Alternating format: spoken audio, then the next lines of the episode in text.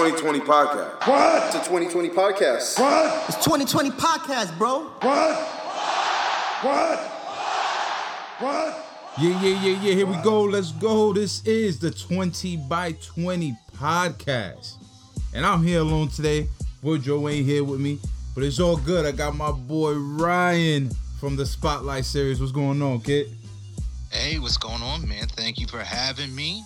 I'm excited to be here. What's going on with you? Chilling, chilling, man. You already know. Safe and healthy. It's the, the most I can ask for in these times that we got right now. And um, you know, I'm just very I'm excited, man. I got you on the show. This is this is big right here. This is big right here, man. Spotlight series is one of the one of the first wrestling uh podcasts I subscribe to on iTunes. So this right here, this is this is a pretty dope experience right now. Hey, man, I appreciate it. I appreciate you subscribing and giving me some time in your ears every every Monday. Now Yes. Thursday also, but I did want to congratulate you guys on on getting over a hundred Oh, triple thank you. digits deal, man. So awesome! Congratulations. Thank you, thank you. We try to stay consistent, and you know, thank Yeah. God we we've been consistent every week, dropping. You know, sometimes we switch the days around because you know, personal lives, work schedules sometimes gets a little hectic, so we gotta switch it around. But you know, we've been consistently dropping every Saturday morning. Yeah, and and that's key, man. Anybody who asks me anything about podcasting, hmm I just say, hey, pick your day and stay consistent. If you need to evolve a little bit and figure out what works best, then go ahead. For me, I'm lucky enough that I don't, you know, I don't have a co-host, so I just stack interviews and I can kind of lay off for like a month, especially like times like this. I've been grinding so heavy because so many people are home, able to to call in and talk and touch base. So it's been a busy time, but uh, still, uh, I enjoy every time I sit in front of this microphone. Awesome, man. Awesome. Yeah, man. We're we're we're out there. We're hunting, so trying to see, you know, how we get people on the show as well. You know, we we we, lo- we love to talk about wrestling here, man. And Yeah, our our thing is is like one my boy, my co-host Woodrow. He's just getting back into the groove the last couple of years watching wrestling again. So this podcast comes from a perspective of a fan that's been watching it for for years, and another fan who used to watch it for a long time and just got back. So a lot of the times it's just like a back and forth and me trying to explain to him what's going on and him not really knowing it. So it's like him watching it from the outside in, you know? yeah, of course, and that's a it's a unique perspective. Not a lot of people have that. A lot Yeah. of people are, you know, especially when it's a, a two man or a three man podcast. It's all people who are very passionate about one thing. Yes. and then you can kind of start blurring the lines of being you know biased whether you're a wwe podcast or an aew podcast or an independent wrestling you know you kind of blur those lines but you two have that balance of hey this is what's going on this is what's popping let me put you on and then you get his reaction also from a different a fresh set of eyes you know it's it's it's unique Yeah, we try we try to keep it that way because you know, like you said, it's a lot of podcasts out there with a lot of passionate, passionate fans, and you know they Yep. gravitate somewhere, but they when they talk about it, they talk about it straight from the heart, and you know you gotta appreciate that. Definitely gotta appreciate that, man. So uh I see that you know not only a podcast, but you have a merch line, a fire merch line at that, man. Because I, Sure. I I'm a buyer of two of the tees. The first tee I ever bought was uh the ACH shirt. I when I seen that design, I'm like, yo, this right here, it's just it speaks volumes to what like must have been going on through his head, leaving that independent world where he was such a big name in the independent world and going in to that next realm, you know, that mainstream realm, you know. Yeah, that shirt was uh we had already done I had already done one shirt with Albert already Mhm. and he's such a great dude. I don't care what anybody says about him. He is truly one of the best people that I've met in the world of professional wrestling and in just life in general. A stand-up guy and uh, he just happened to stand up for what he believed in and maybe was a little too angry or aggressive about it. But you know, when you get mad, it's hard to keep it in. You know what I mean? It's But- definitely hard. Yeah, exactly. But back to the positives. Albert's great dude. He reached out to me and wanted to do a series of shirts. This is before he even got signed up. Okay. So he wanted to do a series of three shirts and it only ended up being a series of two shirts. We did him fighting Goku, which was number one, and then number two was gonna be. we and him argue about. I don't know anything about anime, so he'll be like, "It's got to be this, there, this," and I'm like, "Dude, I don't know what that is." Me either. exactly. He'll be like, "I want to be fighting so and so." I'm like, "Dude, I have no idea who that is." So send me pictures, and we could figure it out. So it's supposed to be a series of three of him fighting different anime characters. Got you. I forget who the second one uh, is. I think it was something from One Punch Man or something like that. I don't know. So he can he can yell at me for not knowing. But uh, um, we ended up having to go right to the to the end sequence because he got signed up Yeah. and uh, he had the vision. He sent me a picture of that Spider-Man, that classic Spider-Man frame where he's you know putting the the old the gear in the in the can and moving on.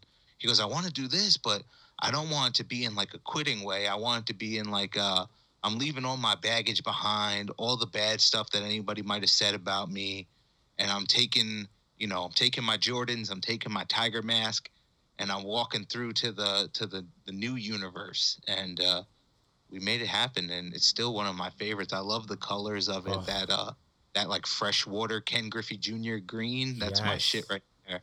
Yes, I that, that made me wish I still had my freshwater 95s, man. Yeah, man. So Definitely. same. I, every shirt that I put out, it I try to have them match up with sneaker colorways because I just grew up, you know, in the in the late '80s and '90s in New York, and and sneakers were a big deal. Still a big deal to me. Still, still to this day, still to this day. I mean, Yeah. I, I'm always waiting for some OG Air Max 95 colorways, uh, the Yeah. 90s. Those, those, I mean, of course, Jordans and stuff like that. But Yeah. you know, that that's me right there. I love all that dunks, Same. everything, man. Same. I like people fighting over J's nowadays, and it's it's like I will buy a pair of Jordans if you wore them on the court.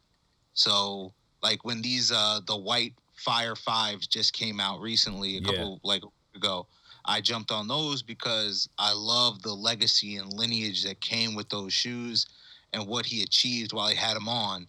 You know, when they come out in these crazy colors, I'm kind of just I kind of shrug my shoulders at it because I'm just like Mike never wore those. like but uh it's dope seeing him get some more love from some younger people now with the new documentary series it's been uh, pretty cool to see some of the younger kids kind of see how how he really is the greatest of all time yeah, I mean that that documentary was crazy. I mean, it hurt.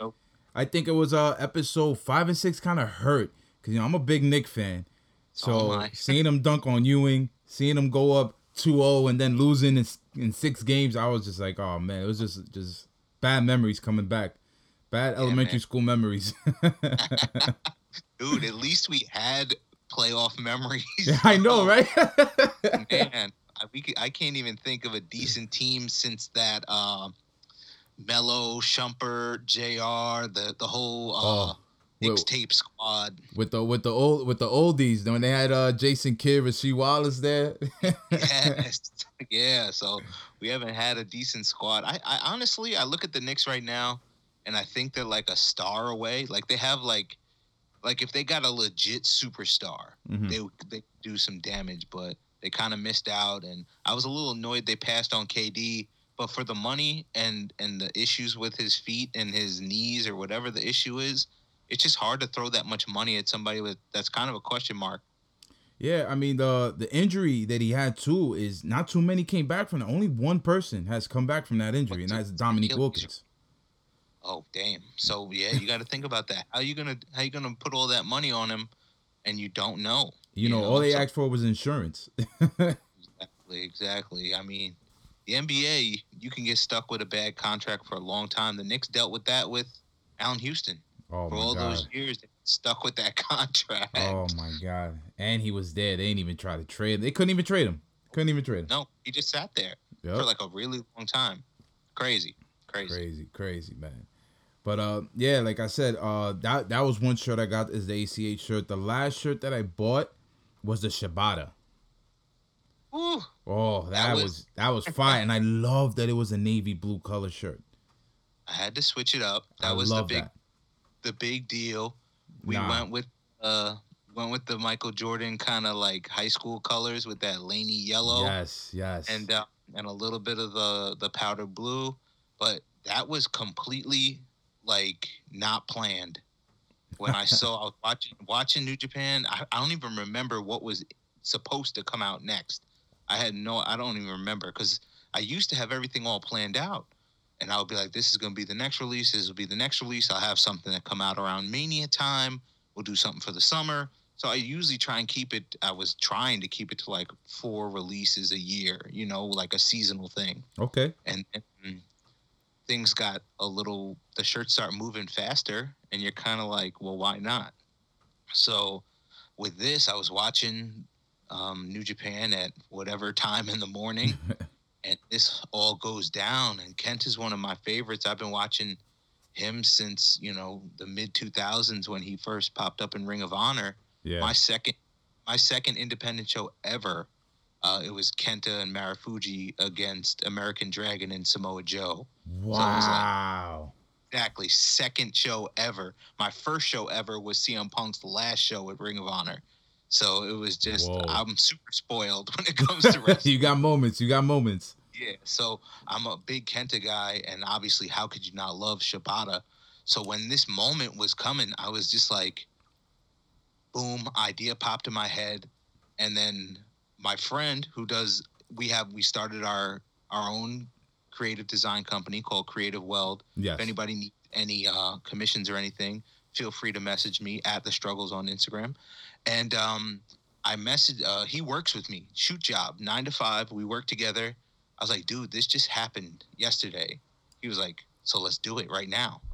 And we just cranked it out and put it up, and it crushed. It killed. Man, I was so excited that it did so well. Yeah, cause like when I when I went to go get it, I already seen there were sizes that weren't there anymore. I was like, oh shit, I gotta, I, yo, fuck it, I gotta get this shit right now.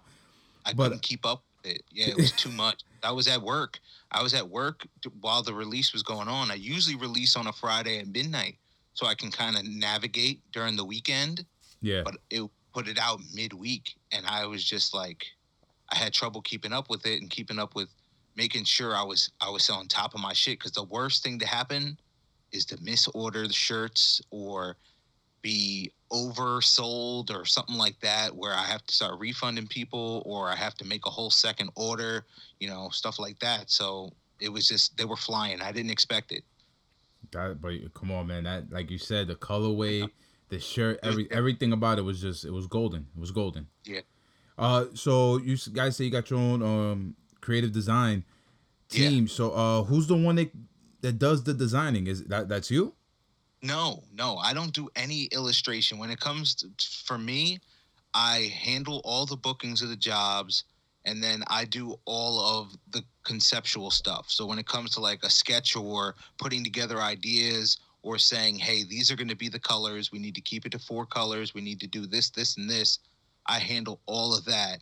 And then my friend Avin, who is a tremendous graphic designer and illustrator who we work together, he does all the actual illustration and stuff. But when it comes to, you know, compiling, eh, he knows nothing about wrestling. He doesn't watch wrestling at all. at all. You know, he's only he moved to the US from Guyana 5 years ago and Wow. walked in my my job uh it'll be 3 years in August. And he started putting stuff up on his desk like drawings and stuff. And I was like, "Do you draw?" He was like, "Yeah, yeah." I was like, "You like comic books?" He's like, "Yeah." And then I was like, "You watch wrestling?" and he's like, "He's like, nah." And I was like, "Would you draw a shirt for me? How much would it cost?"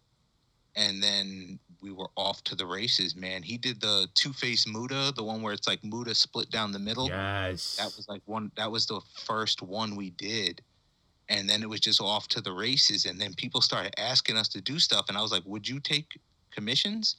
He's like, "I yeah, but I don't want to talk to anybody." Like he's like, "I don't want to deal with clients. I don't want to deal with this." He's like, "I don't really know about anything about wrestling." I was like, "Dude, what if I handle everything, and you just draw?" He was like, "Then let's do it." and then we figured out a name and, and did everything and got everything properly done.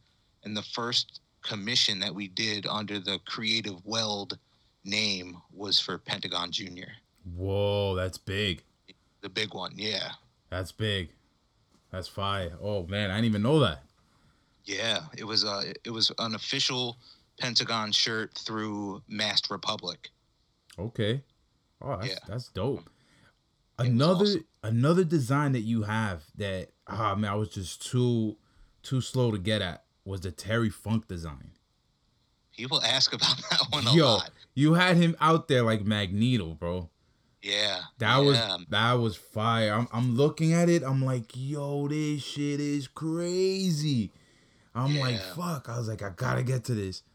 As soon as I got to it, sold out. I'm like, Right. yo, you gotta be kidding me. I was like, this dude is winning right now, man. that was that's probably one of my favorite ones ever. People ask about it a lot, and I I always had that mentality of I'm not gonna reprint anything, you know, because then the original ones lose value. And then I got to the point where I, I just said I don't really care if people want it, I'll do it, and if worse comes to worse, I'll just switch up the colors a little bit, and it will be like a version two, like I like do a like uh, variant. Exactly. Like a variant, or I'll do something called Championship Edition where we change a little bit of stuff. But with Terry, it flew. I sold 100 in like 48 hours and I shut it down. wow. And I was just like, whatever, that's it. And people ask about it all the time. And don't be surprised if sometime in the summer or early next year that it comes out again, maybe in just like slight color change. Yo, my man, if it does, shoot me I a got you. DM, bro. I need that. I got you. Nice. Yo, I'll be the I'll make sure I'm the first one to cop that joint, man. that was that was awesome. But um also wanted to say thank you because when I did get that ACH shirt, it was the last one there, and you put uh, a print with it. Yeah. I was like, oh man, this is dope. I, I got it framed and everything, man. I was like, oh, this is Oh. amazing, man. Yeah, because when when we f- we found out that that ACH was leaving, I wanted to do something for for him because he was you know one of my good friends, and I just wanted to do something for him. So I was like, hey, you're going on this tour of final shows. You know, you can't control if the shirts sell out. You know, then nobody can get anything from you to say goodbye. You know, so I was like, what if we did? This already looks like a poster on a shirt. What Yep. if we just got posters made up? And uh, he was like, ah. I was like, listen, I will take care of it, and I'll sell enough to cover it. Because if you find a decent poster maker, like to be honest, it's not really that bad. So I was just like, you know what? Let me take care of it. And then I pre-sold whatever shirts I sold, and then he bought a bunch of shirts from me. So I ended up shipping him like 50 t-shirts and I think um, 100 posters. And then whatever was left over, I just was sending out to people. And when you asked about the shirt, I don't think I even had any more up. I think you were like, hey, do you have any more of this? And I looked and I found it. And then I was like, oh, I got one poster left. I was just like, whatever, I'll, I'll shoot him a poster. You know, I already have mine. So what am I going to do with an extra one? You know? So I had no problem sending it out to you. That's awesome, man. Thank you for that, man. So, like, you know, juggling both the podcast and the merch line, which came first? Was it was it doing the merch or busting out the close. podcast?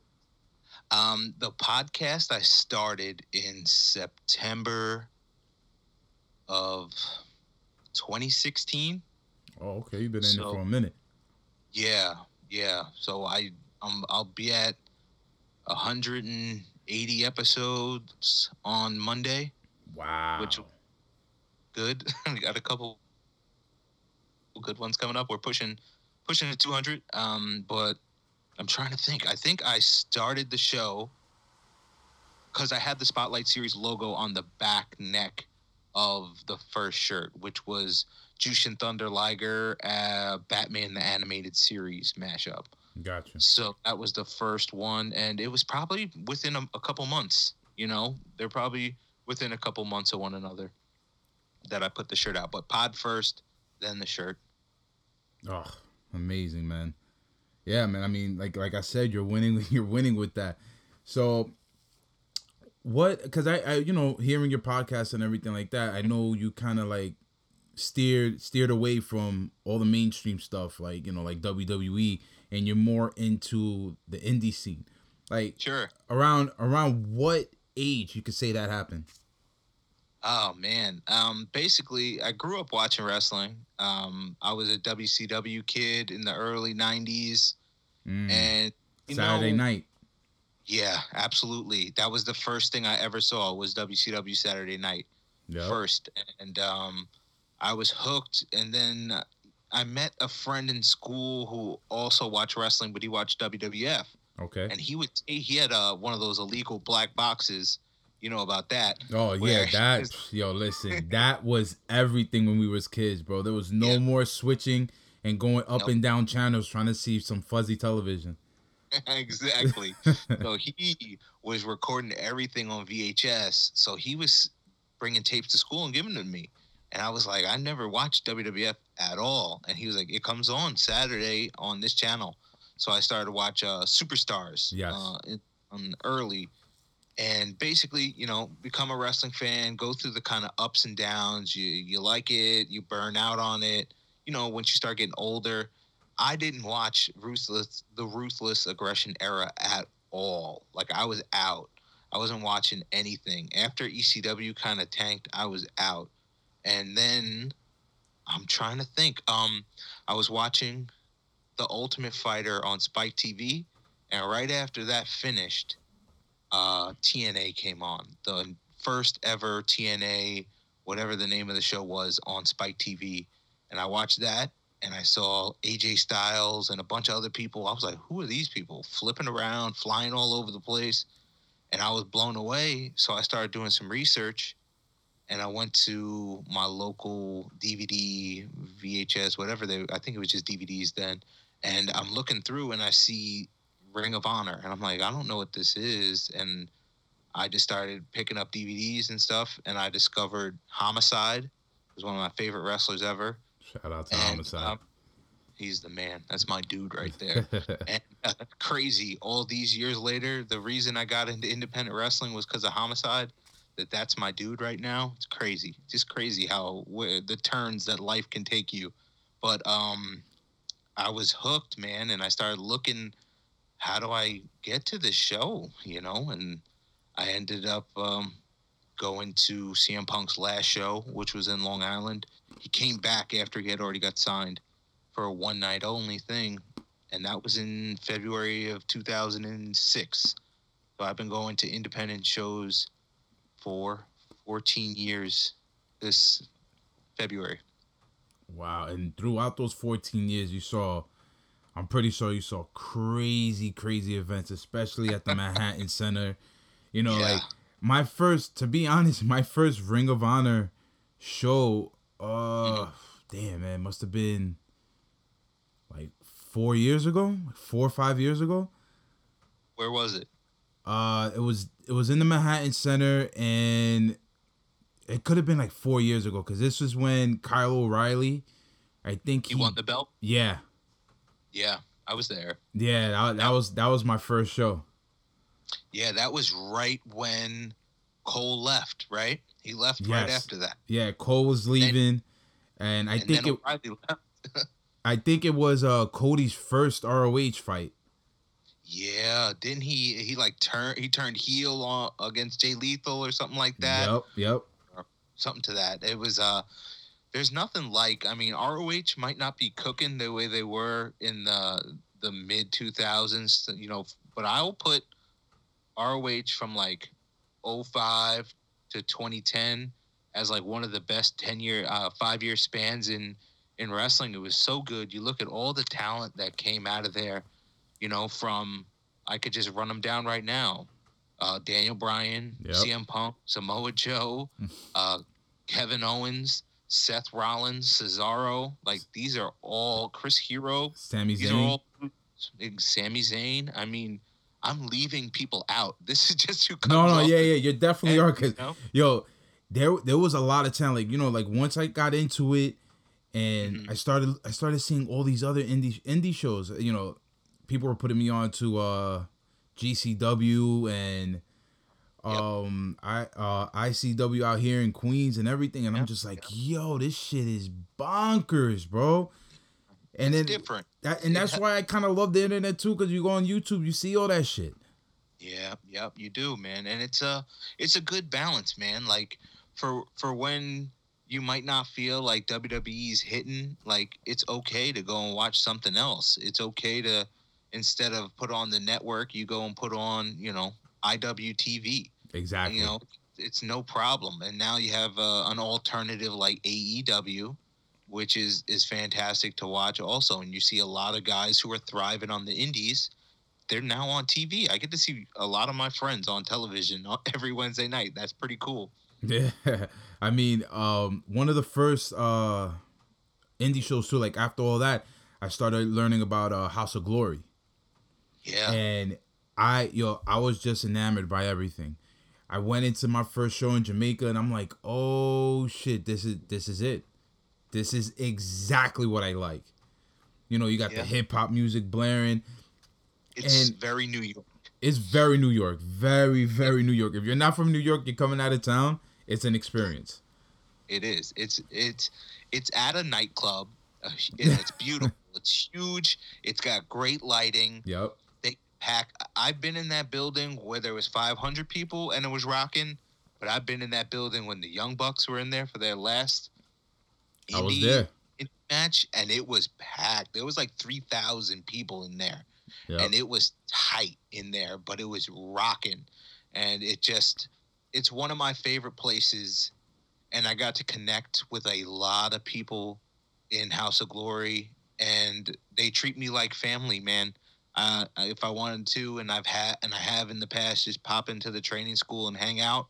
And a lot of the guys have been on the show. I mean, Amazing Red was episode 100, and um, so I have so much love for the House of Glory guys. That's family to me. Yeah, man, like the and and that's another another promotion that their roster is stacked on like almost any given night. You you could get crazy matches. Like I saw LAX for the first time ever on Impact, right? So I'm like, Yeah. because I I went back, I was like, all right, you know, TNA switched his name. I was like, all right, let's see what happens. Let me give it a shot. And I see LAX. I'm like, yo, what is this? I was like, what the fuck is this? I was like, these niggas is from New York too. Oh man. Oh. I was I was open. I was open. And then they were rolling into the ring with Konnan. I was like, no, this is crazy. Yeah, And then to Yeah, know that man. they, you know, they wrestle in, in the backyard, they wrestle out here. I was like, Yeah. yo, that's it. That that got me going to HOG shows. yeah, that'll do it though. That just shows the reach that people like Mike and oh, sorry, Santana have is they have this reach to bring in people they connect man Yeah. that's that's the best way to do it is is they connect and it's a party every single time that i saw them at hog it was like being at the puerto rican day parade every single they were coming out to marc anthony like who does that yo, Nobody does Hector that. Lavoe, all that. I'm like, yo, this is good. This is good. You know, I'm then- Dominican, but at the at that moment, I was Puerto Rican, bro.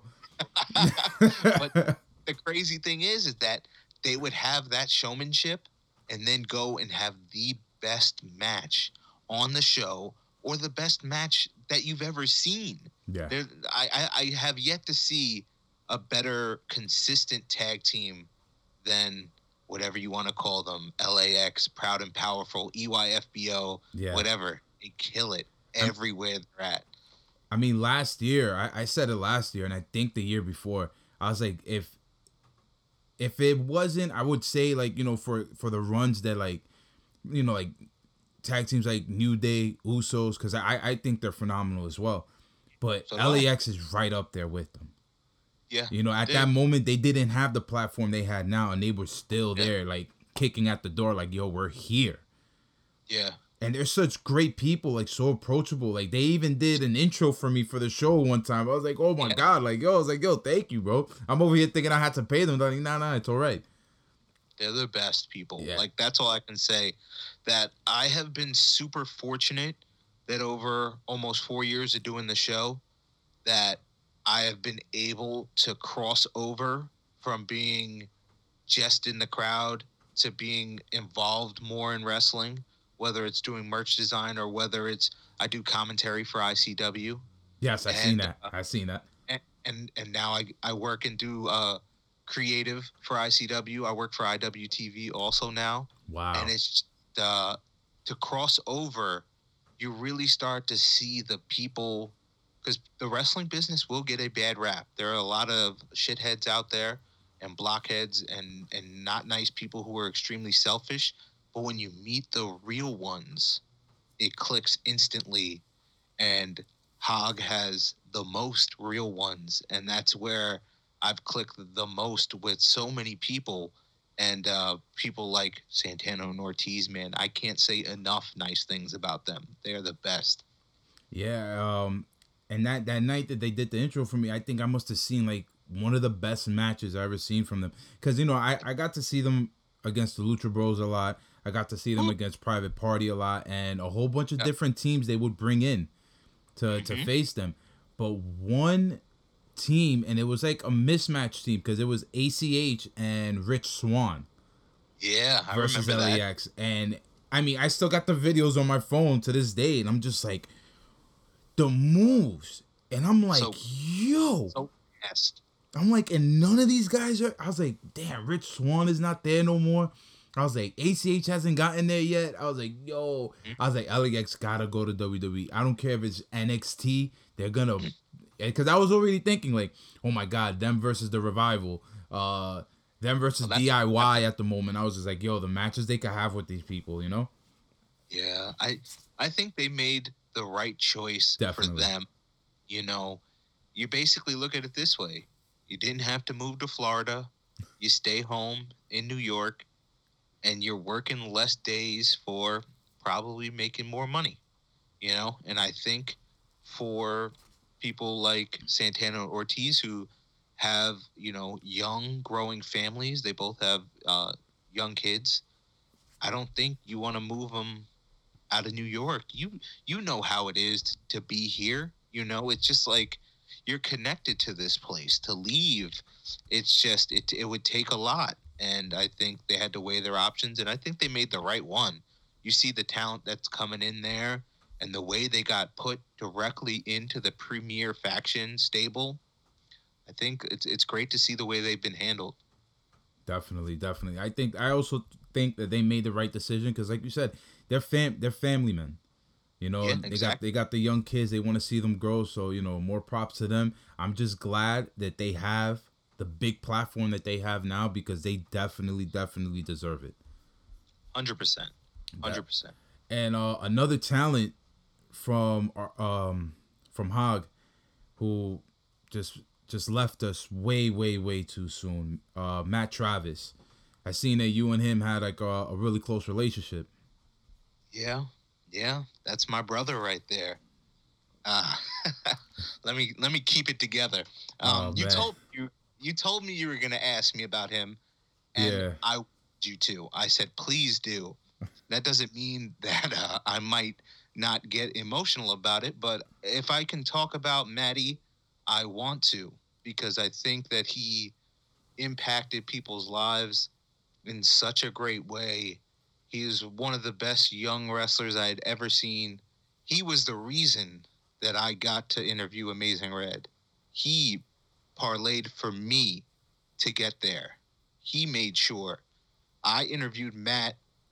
I can't even remember when it was. It was hot outside. That's all I remember. we were at the hog, we were at the hog training school. He told me to come down there and interview him in person because we had already been friends for probably about a year before that, and this was in I don't know 2017, early 2018, probably something like that. And he told me to come down, and that's when I met Red and Brian XL, and he knew that once I met Red, then Red would then become comfortable with me mm. because he would never do an interview with somebody that he was uncomfortable with or didn't know. The whole, that's the whole thing with that whole group is once you're in there, they treat you like you're one of them. So Matt needed to find a way to get me for them to see that I was a good dude and meant well and believed in everything that they were doing. So he had me come down and and it was just crazy. Like um, interviewed him, met Brian, met uh, Red, and talked to Red for a while, and then he just made it happen and got Red to be like, yeah, and we uh, scheduled it, and I interviewed Red in person for episode 100, and it was just like the pinnacle of still to me. But uh, back to Matt, he's he is one of the funniest people I've ever met, one of the most genuine people that I've ever met. You know the saying, you know, give them their roses while they can smell them. And Yeah. he was that person, always saying, Yo, Strugs, you're going to take it over. Yo, you're going to kill it. Yo, that last episode was fire. And he would do that for everybody. You know, sometimes people thought that that wasn't cool to give other people props, whether you're in the wrestling business, whether you're in the music business, podcast business. People have like this too cool attitude where you can't say to somebody else who does something similar to you, yo, that was dope, you know, because I guess it's like this kind of weird, like, well, they're sort of competition. He never felt that way. He would always tell people that he loved them, always tell them that they were killing it. Some of the funniest moments we had just driving in the car, going to shows. I would yell at him in the car, Maddie, the only reason you're on time to shows is when I take you. because he would always show up late. Always had me driving through fucking fucking Harlem in the Bronx at three o'clock in the morning. I was like, "Am I gonna get shot out here?" He's like, "I don't know. You might." you know, just like cruising through, just driving the shows in Jersey. I got him on that uh that CZW once in a lifetime show, the Onita versus um Matt Tremont. needed- Oh, Yeah, they needed an opening, somebody for the the big scramble match in the beginning, and I had put over Ken Broadway and Matt. oh yeah, And- yeah. They, uh, did they tag in that match or they were against each other? They, no, no, they they they came out and just uh, because Matt would sometimes do like as a manager role for him and Ken, and then they would also tag as Murder by Kicks. And then they went into the big feud in Hog where they wrestled each other for a long time and then had that crazy cage match. Yes, yes. That cage match was insane.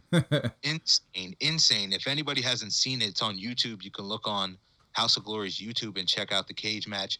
I never had so much anxiety watching a match in my life because it's two of my good friends, great friend and Matt, just and I'm just nervous as fuck. And my wife is with me and she's like, Are you gonna be okay? and I'm just like, I don't know.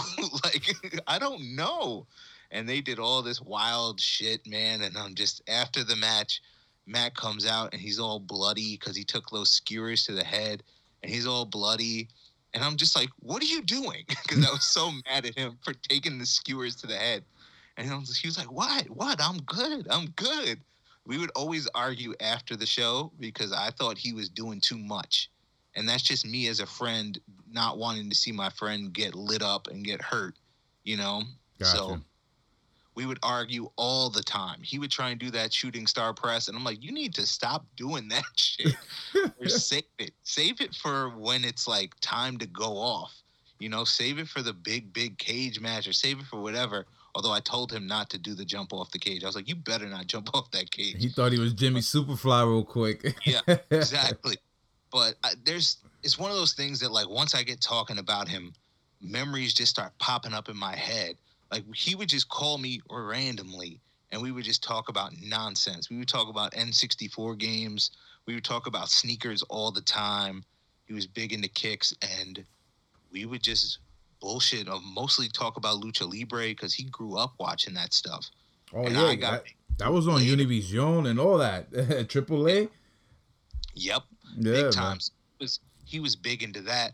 We would always talk about merchandise and shirts and stuff. And I was gonna put out his first like official official T-shirt, and he would always be slacking because the reason why though, and he's smart. He wanted to get to a point where every time that he saw the fans, they would ask him for shit, and he wouldn't have it because he he he kind of lacked that confidence. He didn't think he was worth having shirts yet. He was like, I'm just like two years in. I don't need shirts. I don't want to be that jabroni guy who's kind of trash in the ring but has merch. you know, like he was like, I want to get to the point where I put out stuff and it just sells out. Boom, one show gone. And we were getting to that point, man. He was building a name for himself. He was in um, in CZW Best of the Best. He was growing and getting opportunities. He was getting more opportunities in Hog. Probably going to win that Crown Jewel title from Montekia, and it was just building. I could feel it. We knew it. We would talk every time. We knew it.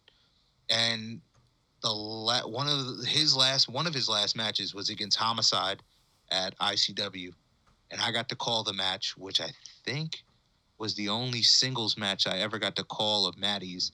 But to see uh, my good friend in wrestling, Maddie, wrestle one of the legends and icons of independent wrestling and Homicide, it was a big deal for me to get to call that match. And uh, we had a great time. And I yelled at him after because he got hurt, and we were in the car. And I just, it's just normal. Hoke was in the back seat, and we're just driving, and I'm going over the bridge, and I'm just yelling at him, like, What are you doing? Don't need to be doing shooting star presses. like, it's like every time. But he, as as much as he was super giving and and loving, he he had that New York hard head to him, and I have it too, though. but so we argue all the time, but it was in that in that brother way, and I still I'll go outside and look up at the stars and and just talk to him. That's my brother forever. Yeah, man. R.I.P. Matt Travis, man. Like, and me, me and my boy, one of my really close friends, LP. Uh, we we used to talk about Matt Travis. We were like, yo, you see the way he came? Because I think one of the first times he saw him, he's like, yo, look at this dude. He's coming into the ring like Freddy Krueger. He's like, this Yeah. nigga's great. Like, yo, it's just like he Yeah. always has something different when he was coming to the ring, and you Yep. You already knew that the, the fans were were already like drew, drawn to it. And- yeah, he he was a heel, you know, and you knew he did his job right because he was coming out to boos. yeah. wasn't the- not- mixed, you know. He wasn't a tweener. Like either you liked yeah. him or you didn't. That's it. Exactly. But he was a cool heel. Mm-hmm. Like real ones knew that even if you were booing him during the match, when you saw him afterwards and you saw him in his fucking fur coat and his patent leather, you know, whatever kicks on, you were just like, "Yo, this dude's he he's fucking a cool dude." And you know, I might not like him in the ring, but that's a he's a dope dude, and and he's entertaining in every way. And we used to talk all the time. He's like, "This is what I'm gonna do next for the entrance. This is what I'm gonna do next." And uh, luckily for me, doing you know knowing how to do audio and editing and stuff, he was like, "I want to do this Freddy Krueger thing." I was like, "Yo, let me make you up the entrance music, and we'll time it out so it hits right." And I got to make the audio and everything and mix that, do that whole you know dipset medley that he had for the Freddy Krueger entrance. And I remember before the show, him just practicing it and making sure the timing hit. And we knew it was going to be fucking fire. And we were going to do more stuff like that moving forward.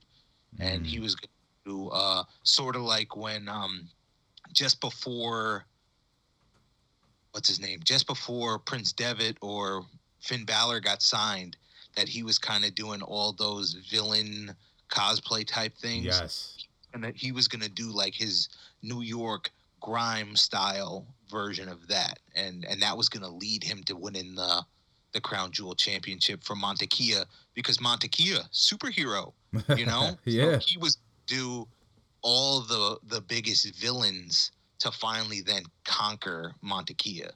And it was going to be a really cool story, Yeah. but we only got to see the beginning of it. Yeah. He was gonna be Montequia's doomsday. Yeah, exactly, exactly. Yeah, man. But once again, man, R.I.P. Shout out to that man. He was uh, he was something, man. He was something. Absolutely. But uh, how um, what about now? Like, do you do you dibble and dabble into like the mainstream stuff? Anything that's on TV at the moment? Because I know you said like AEW is pretty cool, but what about like? WWE? Uh, I watch WrestleMania. Okay. Um, I will check in whenever there's people that I connect with. So if Kevin Owens is doing something cool, I'm gonna watch. Got You know, gonna check in. If uh, Cesaro or Seth Rollins or whoever, you know, obviously Daniel Bryan, Samoa Joe, those are the guys that I connected with and that brought me back into wrestling. So whenever I hear something cool's happening, I, I throw it on and check it out. Um, when it comes to, to AEW, a- a lot of my friends work there. So people like Joey Janela, people like uh, Proud and Powerful, Mm. and others, you know, those are my guys. And we grew up together here, you know, in the independent scene. Like Joey was struggling for a while and then finally found his his footing and you know, he's one of the highest played episodes on on on my show, but he was like episode 40. And now I'm up to, you know, 180 something. It was a long time ago that Joey was on the show in 20 probably in sometime in 2016 he was on and um but I I watch a little bit here and there. I'm definitely not. I can't tell you the last time I watched a like a an episode of SmackDown. You might catch me watching bits and pieces of Raw, but um, and I pop on the network every once in a while. And uh, NXT is fantastic. It's really really good to watch. So much phenomenal talent there. Oh yeah, And- man. You know, it's it's a great time to be a wrestling fan. Obviously, not now in a pandemic. I'm not the biggest fan of no fans, no crowd shows. I think it's a little strange, but um, it's definitely like talent wise, it's it might be one of the best times in in pro wrestling all around. You look at uh, the roster at, at WWE and NXT, unbelievable. You look at the roster at AEW. You look at the independent scene. You look at New Japan. I mean, it's stacked everywhere, and it's you know there's something for everyone to watch. So I don't play sides. I just love wrestling. Ah, yeah, and I, I wish a lot more fans were like that instead of just playing the sides and then, you know, talking shit about one side and not the other because you're gonna get yourself caught in the middle.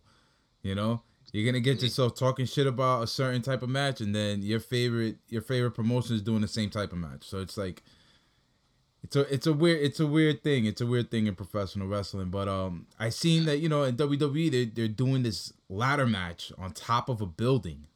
Yeah, I saw. and it, looks consists like some of the people you were talking about. I wish Samoa Joe was in it because Samoa Joe's my guy. I fucking love Samoa Joe. Um, but it, it got Daniel Bryan, Rey Mysterio, Aleister Black, King Corbin, AJ Styles, and Otis. That's that's a good group, man. It like, is, it is. I, but like group. Oh, Otis to me is like Hillbilly Jim. Like sure, yeah.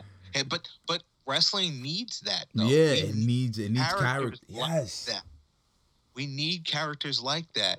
And I know a lot of people, especially I've been seeing on Twitter a lot, is that people have been arguing like, what is better, character or pure wrestler? And I'm like, we need them all. We need them all. you know, I need the over the top character, but then I need the pure wrestler and striker. I need a Drew Gulak, but I also need uh, Otis. You know, I need all of this to paint a picture and to make a relatable story. You know, to see Otis's come up has been it's funny, it's hilarious, and it's relatable. You know, people are like, "Yo, look at the big dude get the get the bad chick." You know, like good for him. Like Word up. that's the come up right there. And um, when it comes to this ladder match, to be completely honest, it's it's strange, but these are strange times. yep. I rather them do something unique and shoot kind of something in a more cinematic way, sort of like the Funhouse, sort of like the Boneyard, and make entertainment than try and trick me like there's no crowd here wide because you know it's kind of it gets sad sometimes. You're like there's no crowd here because people are dying, because people are sick, because people are scared. But when you do something more cinematic, it feels more like a movie and becomes an escape from all of this, you know? Yeah, definitely. It becomes an escape. Like I like where they're going with their cinematic matches. And like Yeah, you said, like those two those two that you pointed out with the Boneyard match and with uh with the Funhouse match, it was just it was just a different a different take on, you know, this thing that we love, pro wrestling. And just for people like not being confused, yeah, it's good to be confused about it cuz it's something new. You know? Like when WWE first exploded and went into like the entertainment realm of everything. It was new. Like people couldn't understand it until a couple couple of years later. It's the biggest thing going. Exactly. I just uh you have trouble when people struggle to adjust. Yes. And that's the whole thing. If you can't evolve with pro wrestling, then you turn it into Cornette. And nobody wants to see that. Like I'm just like, let's be honest. Like, don't get me wrong, like Jim Cornette has a ton of experience Mhm. and has been around and and produced phenomenal wrestling and was an amazing character to boo and to hate. He has so much knowledge that I can't even wrap my head around it, but he hasn't evolved with the times, so he turns into, you know, old man screaming at the front lawn, you know, and it's just it's annoying, but if you can shift gears with the times of pro wrestling, it's the best time to be a wrestling fan. As long as you can roll with the punches or shift gears and and and keep up you know it's the best time pick your lane or swerve back and forth and do it all watch aew watch nxt watch whatever i remember growing up i was watching nitro taping raw and then watching the it later you know like Yeah. i didn't care about ratings who's winning the ratings war who cares Nobody Did cared about that. Exactly. Did you enjoy yourself? That's what I, I'll say every single time. When you sit, I don't have all the time in the world, although I do now. But uh, normally, I, I don't have all the time in the world to sit down and watch wrestling. So when I sit down and watch it, I want to enjoy myself. And if if I ever say to myself once, "Man, I don't like this," click on to the next, and that's all it is. Exactly. There's so like you know you, you said before it's so much out there. There's so much for any type of fan of pro wrestling. You know, like I I haven't really got into the whole deathmatch scene. You know, I've seen a couple here and there and I Oh, told boy. myself I'm hoping that, you know, they open up the bars again so maybe I could go to one of those bar bar style death matches. I I've been trying to go to one of those but I'm always I'm always it not catching it. So But- yeah, man, those are those are something. I'm a big big fan of deathmatch wrestling. It took a while for me though. I didn't start to like it. Like I told you before, I was watching independent wrestling in about 2005, yeah. but I didn't start to get into death matches till probably six or seven years later. I seen it, but I was like, man, this is this is dangerous. This is garbage wrestling.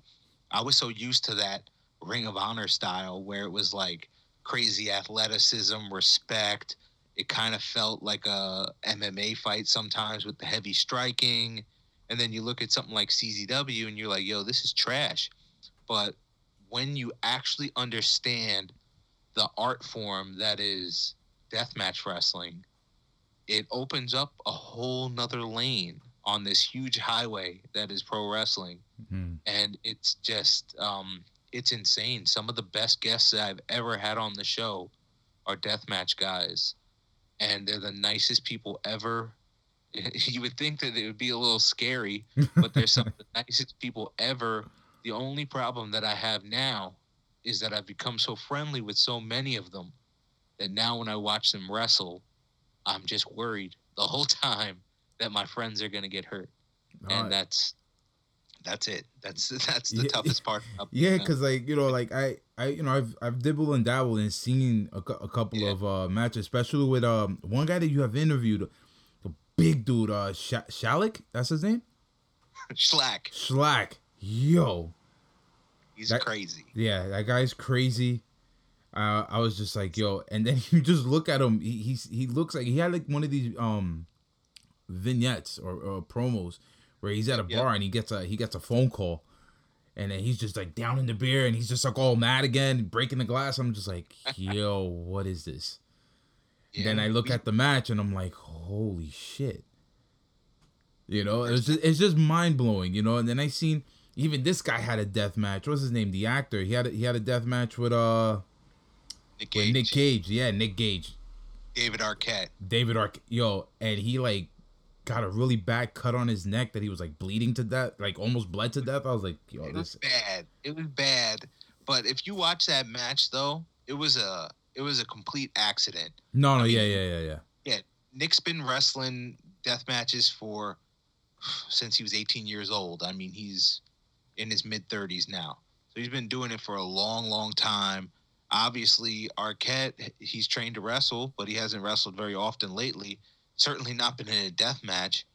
So I guess he reacted in a strange way. And when you're messing with glass, anything can happen. Anything. And that's why I don't like light tubes, and I don't like when you know my friends use them because they're just super unpredictable. If you're getting hit with a thumbtack baseball bat or whatever, you know what's gonna happen. You're gonna get little pokes in you. It's gonna hurt. If you're getting thrown through a door or a table, we know it's gonna happen. when it comes to to glass, you never know where it's gonna break, how it's gonna break, how it's gonna shatter, what pieces are gonna go where. You know, it's it's too unpredictable. So you know, once I started to get more involved in in ICW, and we we shot that video with Schlack with the, at the bar and all that stuff. That was for our first no holds barred show with the chains as the for ropes, and um, I just I kind of don't mind um, doing shows in in places that don't allow glass because it just makes me a little nervous, especially for the the fans in the crowd also to see glass flying everywhere. It's it's it's a little rough. No, definitely, man. And uh, you know, shout out to them for even getting in the ring and doing stuff Yeah, like that right? because It's shit, wild. You got you got to be you got to be cut from a whole to- totally whole different cloth. That's different. That is the the best way to put it. It's certainly different, and uh, some people can do it all, man. Uh, some people can do both. Some people, you know, I look at somebody like Alex Colon. He can do it all. G Raver, one of the best in the world, just in wrestling. But he just happens to choose to predominantly do death matches. You know. Mm. Oh man. Like, all right, so before before we wrap this up, uh there's one question I want to ask you. Being in the indie scene and not only, you know, calling matches and you know, being cool with a lot of these guys, Yeah. who do you see in your eyes as like the next like kind of like big star to break out of the indies and really make it on the mainstream? Wow. Oh man, so many names come to mind when I when I think who is next. For the longest time, obviously he signed. I would have said Joey Janela. I think that Joey is a is a once in a lifetime talent when it comes to charisma and the way he connects with people and what he's willing to do in a wrestling ring. Mm. Uh, he's just unbelievable. He's not your typical looking wrestler. He's not jacked or six foot five, but he finds a way to make it work, and he's just uh, a special human being. Right now, when I start thinking of um, the younger guys on the scene, uh, I'm going to say somebody that not a lot of people are going to know, but that's okay. I want you to go out of your way and check him out.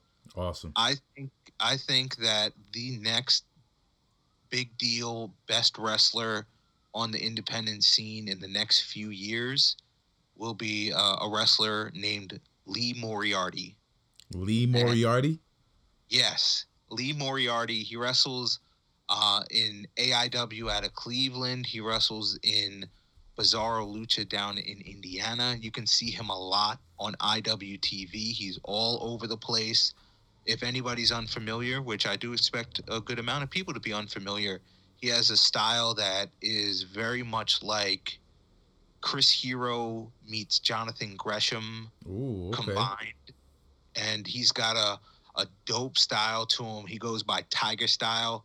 You know, he's got that Wu Tang kind of swagger to him. He wears like a, a tiger mask to the ring, but then takes it off. He kind of has like this really great balance of American pro wrestler meets like an, uh, a modern luchador. It's just, it's a special skill set. He's young in the game, but I've interviewed so many people. I've seen so many wrestling matches that I can just see when somebody has it. And I think he has it in a big way. So go and check him out.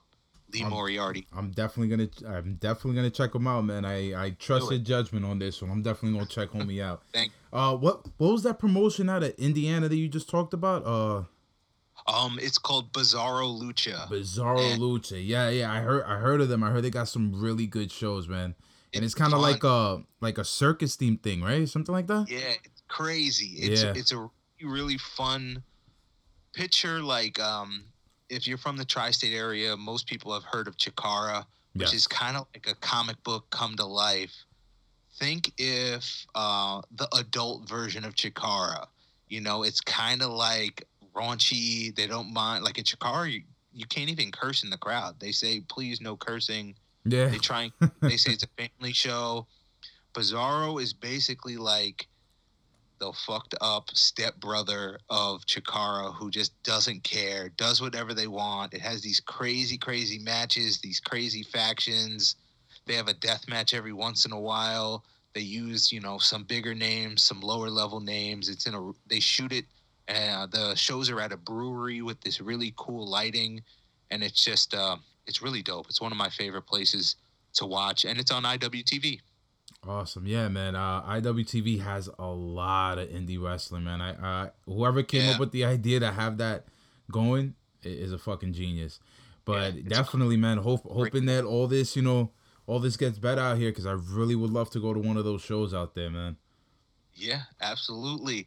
When this gets all situated and whatnot, we got to get you out to an ICW show because that's that's my place. That's what I'm putting my creative energy into. Definitely, and man.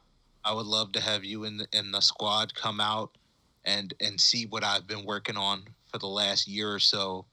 And I, I think it's interesting, man. It's a it's a different it's a it's a hybrid mix of hard hitting wrestling mixed with some borderline death match stuff. Nothing too too crazy. Yeah, um, the ICW, I, I seen them at when they did a couple of shows in Queens. They, they were at Ultimate Fitness Center. Yeah, yep, yeah, yep. yeah, yeah. I, I I've been to a couple of those. Um, I think it was uh the last one I went to, if I'm not mistaken, it was uh Danny Demento's uh retirement match. Him against uh Shane Douglas. Yes. Yeah. That was actually the yeah, Danny that was his that was his that was the show before I started on commentary. Ah, okay. Just after that I was at that show, but just after that is when Danny asked me to do commentary. And I've been doing commentary ever since for, you know, it'll be I think it's about a year and a half. And then we started to uh, once we started to really get rolling there he was started asking me about creative stuff and what i thought about talent and and this and that. And now you know icw is is my home and it's what i put a lot of creative energy into Awesome, man. Yeah, man. As soon as all this gets uplifted and everybody could go outside Yeah. again, let me know when's Yep. that first show, man. Me and the boys are definitely there. please do Definitely. please man it's a good time But uh yo, thank you, thank you once again for coming onto the show. I truly appreciate your time, man. And yeah, man, like I said before, as as soon as those Terry Funk shirt pop up, just send me a DM on the side like, yo, they out, bro. You better get on it quick. And I'm on it, i got you i got you not a problem and i appreciate you giving me a platform to talk a little bit more about me instead of I normally sit down and, and interview people. So not everybody gets to hear about what I'm doing and what made me the way that I am. So anytime I get a chance, I appreciate it. And uh, man, uh, here's to another hundred episodes for you guys. Thank you, brother. I truly appreciate it, man. And uh yeah, stay safe out there, stay healthy, you know. Yes, sir. And you know, yeah, man, just take take all the precaution ne- needed and you know, we'll see we'll see each other again very soon, man. Sounds good to me. All right, my brother, be safe, bro. Be safe. Thank you. No doubt. Yeah, man, that was my boy Ryan from the Spotlight series. I mean, his podcast is amazing. Uh, the people he worked with is amazing. Everything he's doing right now is official. He went from having just a podcast and merch line that's fire, by the way. You gotta check him out. Gotta check out uh, the Instagram, the struggles. Uh, check out the designs he's doing at Creative Weld, Creative Weld, C R E A T I V E W E L D, all one word. Um, yeah, man, you know, going from that to being a commentator for ICW and ITV, uh, working with ICW and you know just all the whole creative aspect, the whole creative realm of it, and just being friends with these guys that we see on TV, like actually developing real friendships and real connections with these people, you know, to the point where he's just looking at the whole aspect of everything and wondering why they putting themselves through so much shit. Uh, such a great, great, great interview. Um, this was a really good episode. Can't even say more about that. But uh, yes, we know that this week is Money in the Bank. Money in the Bank, the Deadass Girls podcast, and the Jobber-Tears is hosting a live. Yes, they're hosting a live viewing party on Zoom. Should be dope. You're gonna see the 20 by 20 boys there. And just, you know, be on the lookout. We got a lot more coming. Don't want to say all the other guests we got coming for the next couple of weeks, but we got a lot of people coming. And this is the 20 by 20 podcast. And I'm your host, Nathan McFly. Shout out to Woodrow. Shout out to Los Boricuas. And shout out to the nation, the domination.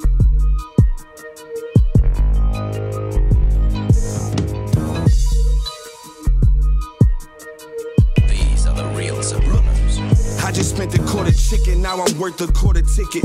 Put a quarter in my backies, give a quarter to my bitches. Ever since a quarter century, I've been raking up the digits. All these dollars out of quarters, I should give a course in vending. Bought the Razorbacks like Arkansas, then Butcher taught me blending. Turn a four into a seven, then you hit the block and kill it.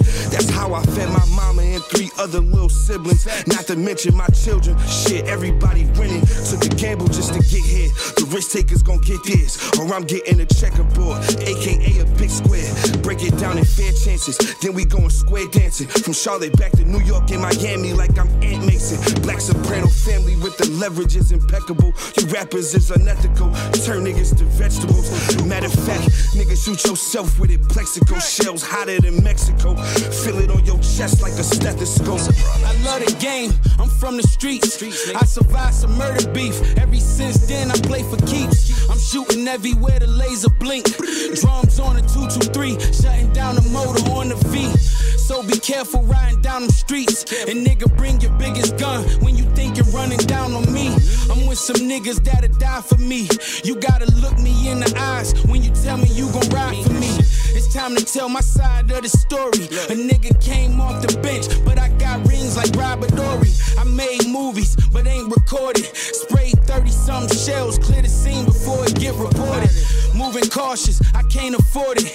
Raised bottom, real trenches, catch a body and you get rewarded. Pushing grams, trying to make a fortune. Had a couple bad runs like the Bills when they had lost me. I need the rollie with the bezel frosted. Having triple beam dreams, reminiscing when I sold frosting. Me and my ops like LA and Boston. I thought of that one on a plane, on a flight from LA to Boston. Sipping Douce with the double crosses. The way we do, you think it's voodoo. So be careful for you double crossers. You run your mouth, my gun's talking.